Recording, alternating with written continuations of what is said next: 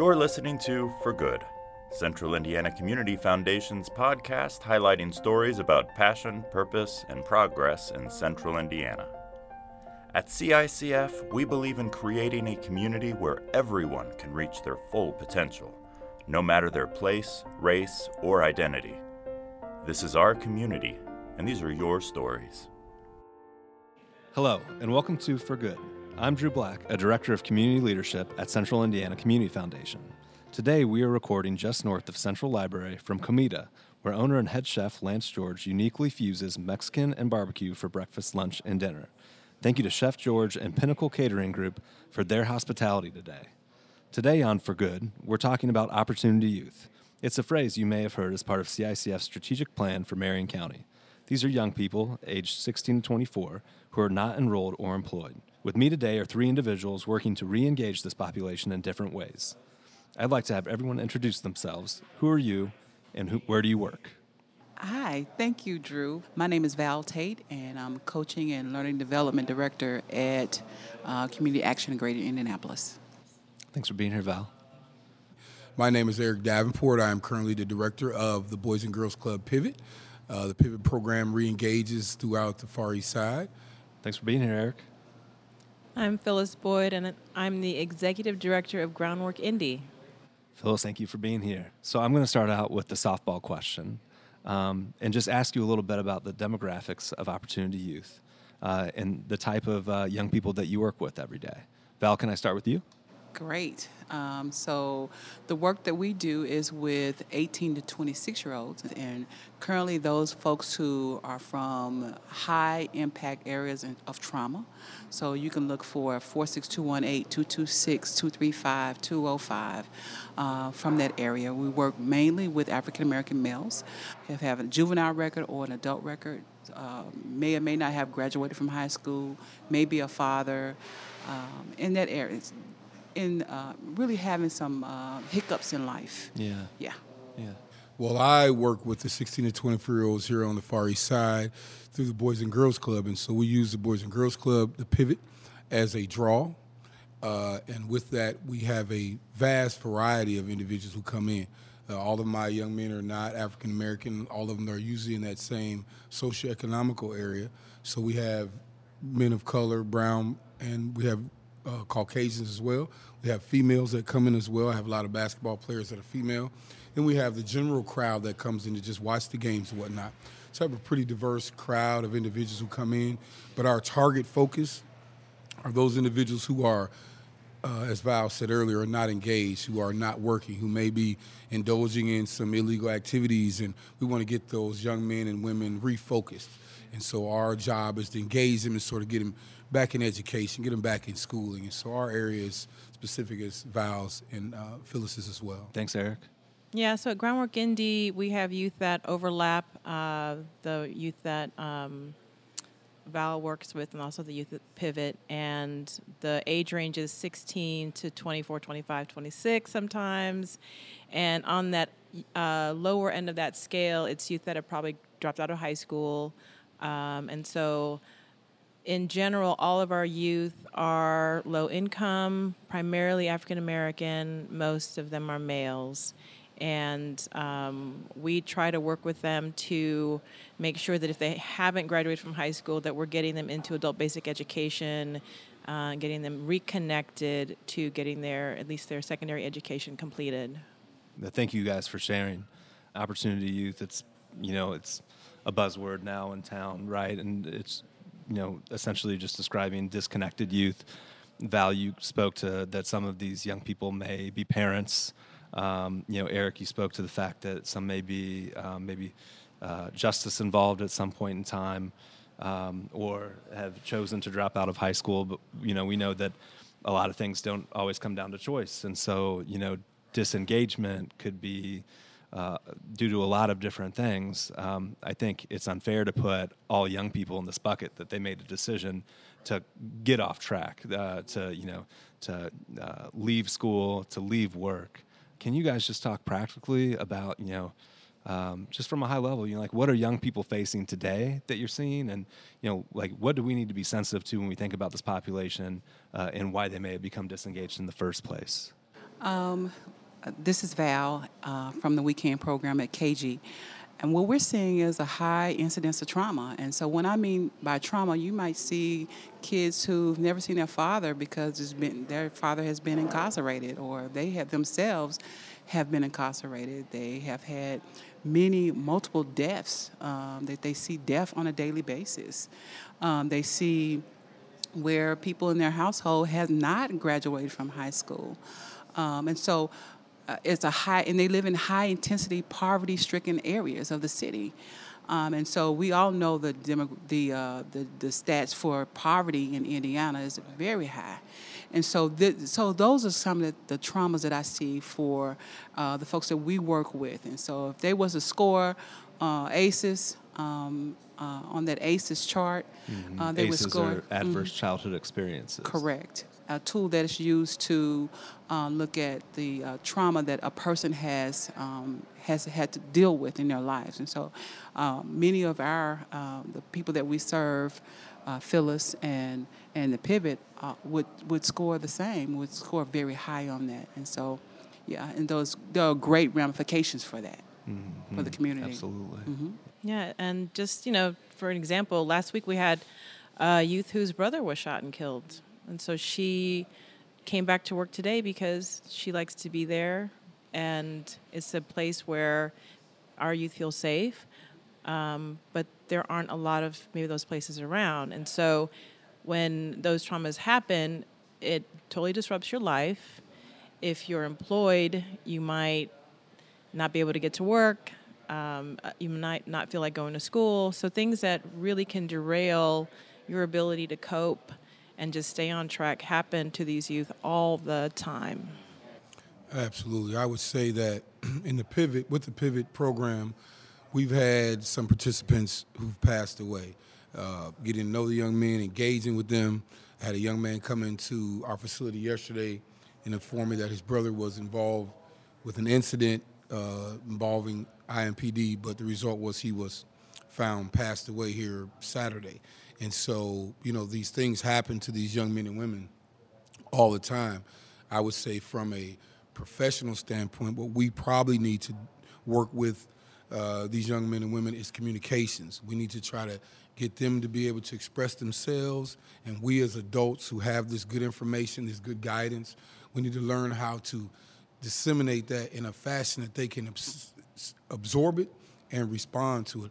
A lot of times, each of us know that we were told as a child to do something really was the opposite thing we were doing. But if someone could explain to us the options and choices we make and then let us go make them, we respect that individual more. So we just have to learn to communicate with them more and try to get this information that we have and these resources we have to these individuals who really need it. Um, what you have here is a collaborative, uh, newly formed collaborative for me. I know that our, uh, the We Can program with KG will be joining with the Pivot as well as with um, with Groundwork Indy uh, starting in August. Um, and so our our work will be to uh, provide the workforce wellness portion of our collaborative, and um, and so it's going to be uh, something that has been realized by Employ Indy, by by KG, and by Groundwork that's needed. Um, for our youth that we're working with on a daily basis. Yeah, definitely. I mean, what I'm hearing is that, you know, a lot of these young people, the stakes are really high you know, and they get even higher if they they fall out of going to school every day or or, or not uh, employed.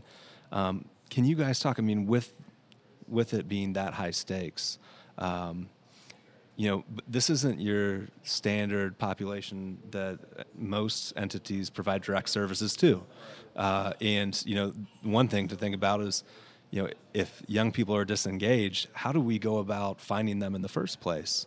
Can you talk about how you find them and also how programs might look a little different for someone that would be considered a, a disconnected youth uh, versus a child that could be enrolled in school somewhere? I would chime in on that by saying that what we need to do as a system, all of us at this table and all the people that are in our earshot, what we need to do as a system is to look at how we are going to help that individual instead of how we want that individual to do what we want them to do. We need to look at giving you the necessary help that you need as an individual. You know, if we can help that individual, then that individual can then help themselves. Maybe you need to tell me what you need instead of me just administering something to you. Cookie cutter programs are not going to work. Absolutely. What's your take on that, Phyllis? I would say that we don't actually um, go out and do a lot of recruiting because the youth come to us. And uh, the way they find out about us is from their friends and from family members. And so we haven't really, it's not that we're not out there talking about Groundwork Indy to youth, it's just that they come and we have a wait list for youth that want to get into our program and work with us. And I think a big part of what they appreciate about uh, being around our staff and the program is that we do try to treat them as whole people. So it's not just about providing a work experience, but looking at what do they need to be healthy in all the different ways that you need to be healthy. And yesterday, actually had a discussion about um, how your how, how one looks at their place in the world. And um, I was telling them about this quote from a book by Paul Beatty called The Sellout. And because we were talking about uh, identifying issues in community and then how you start to address them. And there were some youth that were feeling overwhelmed, and other youth saying, like, no, we can do this. And my take was, well, of course you can do this, but also ask yourself, and this is from the book, who am I and how do I become more myself? Because there's a lot of messages out there from whoever telling you that you are this or you are that or you are not this and you are not that. Exactly. And so it's up to them to decide what their potential is, what they want to do in this life, what joy they're going to follow. And so we just try to help them do that. And I would say um, uh, the We Can program, we use a trauma informed community building uh, approach. And so a part of that, we, um, we've learned some best practices and some lessons learned. Uh, one good best practice that we use is something that Phyllis does at Groundworks, and that's the morning check in we always want to check in with them to just see where they are. And we just ask them, where are you? And what's your word for the day? And, and what's going on with you now? And that really helps us to uh, focus in on them as individuals, uh, as well as it also allows them to express something that they may not have been able to express all night until that day. Um, it's really leaning into listening to where they are in the moment and so that we can help them throughout the day. Another thing that we do is that there's something that we uh, that Phyllis also does is allow for them to do community building kind of uh, work around the community. Uh, that this is their community. They lived here. They've grown up here, um, and so it's a, it's a different kind of feel for them to have done crazy stuff in the community and all of a sudden involved in something very positive. Um, and have our, people say thank you. Yes, yes, and right, acknowledge them as right, leaders right, in their own community. Uh, this past year, uh, our champions did uh, at School 103, Failing School 103, a back a winter backpack, right?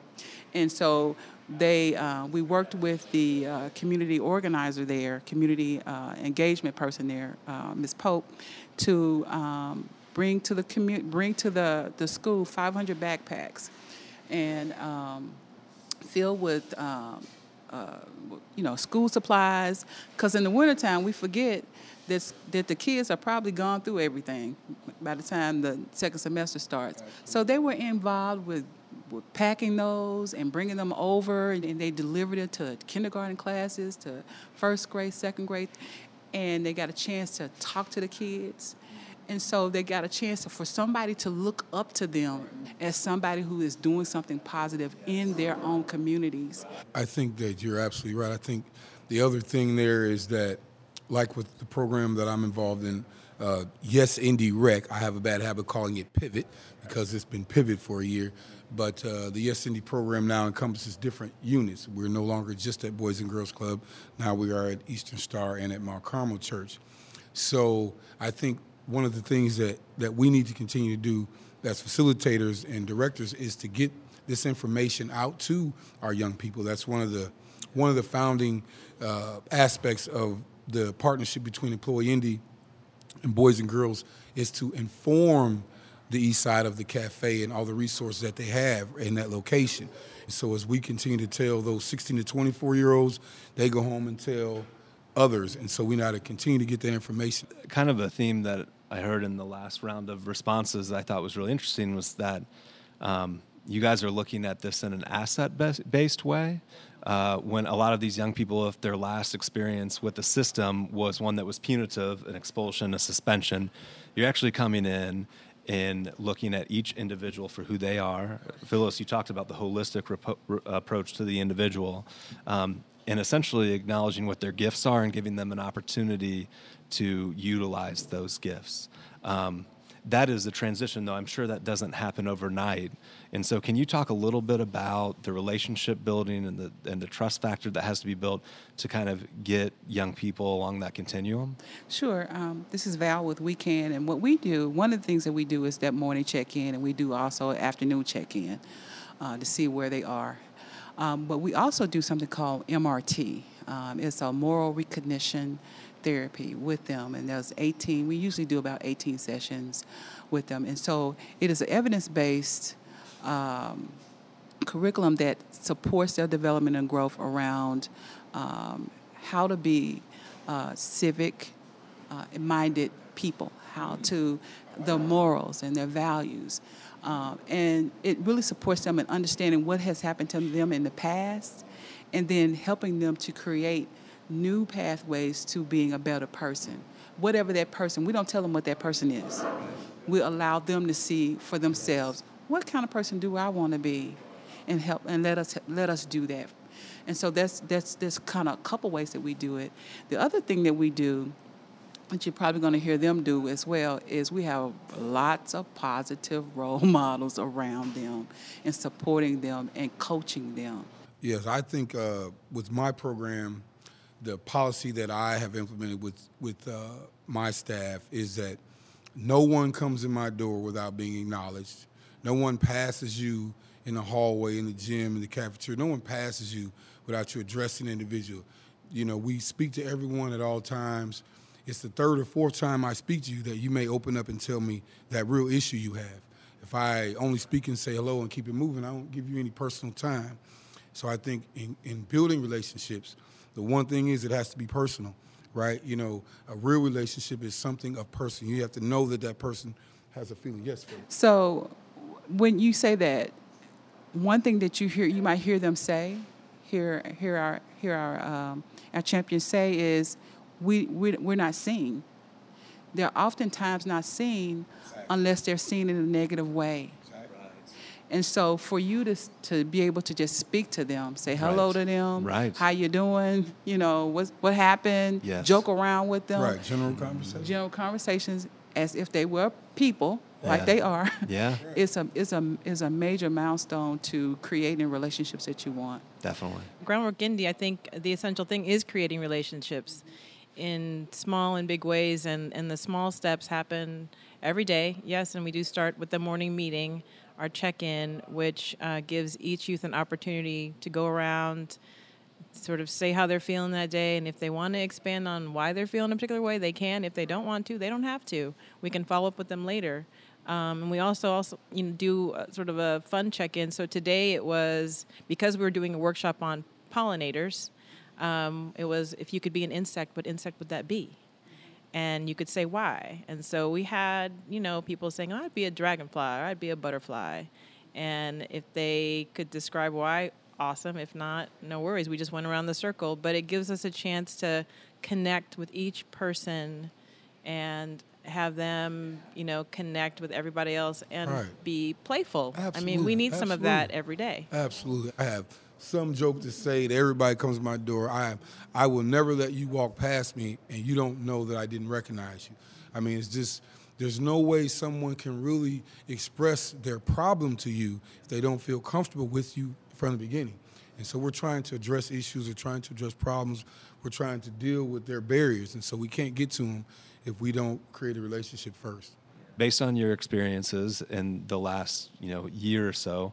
Um, what what is working? What are the programmatic pieces that are working in terms of serving opportunity youth? for groundwork Indy the you know the big piece for us with our work experience is that going back to this idea of of how you show youth and community that youth are assets that a youth no matter what they've done has the potential to become someone that you know if, if given the chance to pursue their hopes and dreams can become a community member that um, we all that we want and need in our city like, what kind of a city would we be if all of those youth really got to reach their potential? I think they get the message when they're at groundwork that we want them to reach their potential, whatever that is, whatever they decide that is, and they resonate with that, just like any other youth in our city. You know, youth that have the opportunity and the ability to lean on families that are stable and economically healthy it, they're no different from those youth. They just have all these challenges that really get in the way of them being able to do what they need to do. Sometimes we have to be line steppers. That means we have to go outside the box uh, or disregard the rules in that.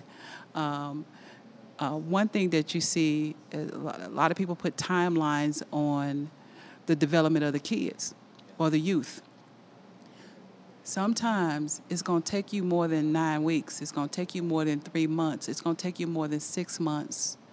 Uh, there is no one prescription for everybody. And so you have to leave the door open for them to come back if they stray away and always be holding out your olive branch for and seeking them to come back, open for them to do that.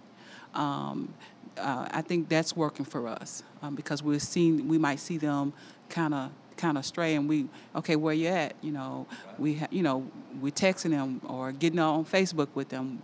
You know what's going on with you? I haven't heard from you. What's going on? That's what family does. Yes it does and we're extending that definition of family.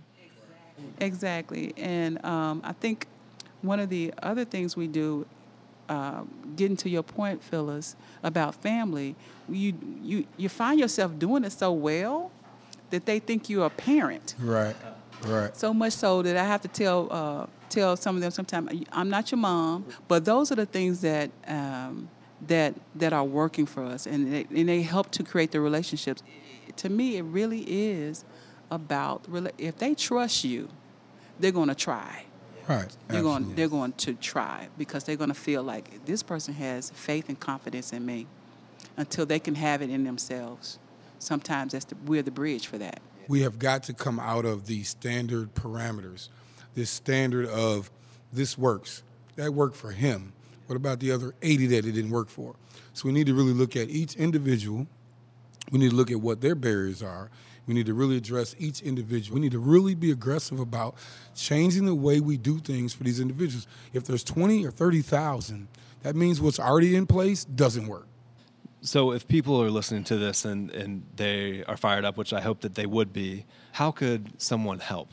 My answer is really it's not in the corporation, it's not in the company, it's not in any of our policies is within each one of us. You know, we're driving down the street and we see that young man stranded. How many of us ever stop to check on him?